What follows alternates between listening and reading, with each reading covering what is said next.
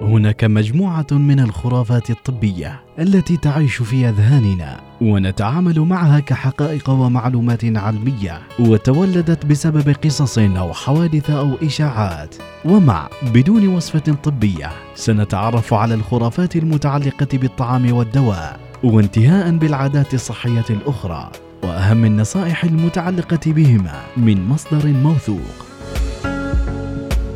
أحيانا تحس بلوعة وتسبب لك ترجيع وإسهال ونزلات معوية فيقولوا لك اشرب سفناب عشان تعالج النزلة المعوية وتعوض السوائل المفقودة بسبب الترجيع والإسهال. لكن ما حقيقة هذا الكلام؟ خلونا نتعرف على التفاصيل. بدون وصفة طبية مع سميرة الفطيسية.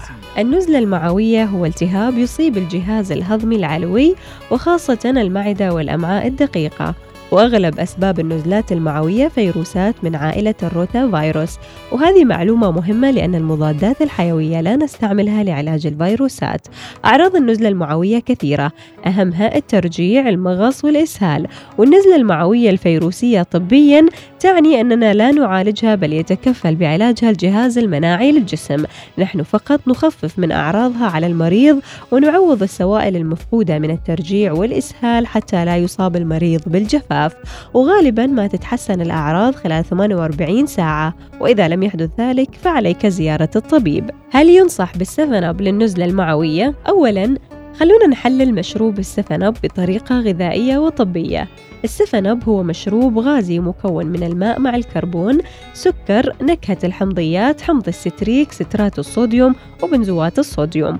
وعدم احتواء ال Seven Up على الكافيين شيء جيد فأنت لا تحتاج إلى كافيين وأنت تعاني من نزلة معوية الماء والسكر شيء جيد جدا للنزلة المعوية.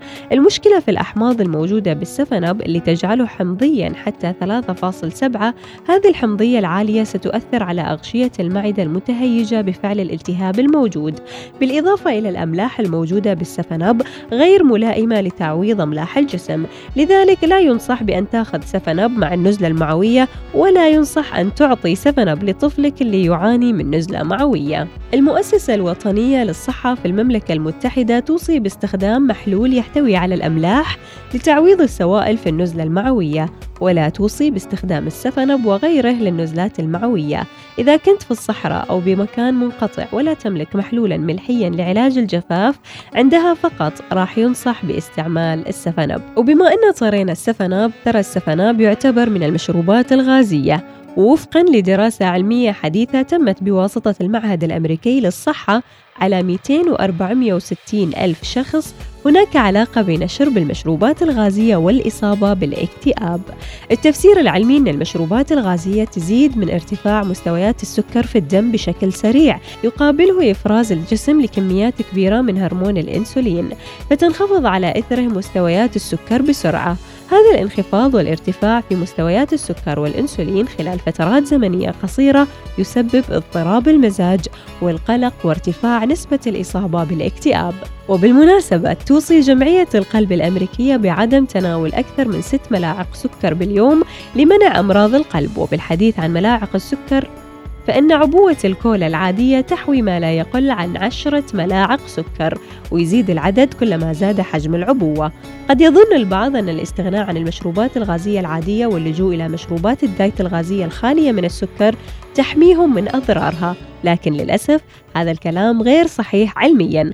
فضلا أن مشروبات ال diet تحوي مواد حافظة وملونات صناعية وحمض الفوسفوريك اللي يؤثر على الأسنان والعظام.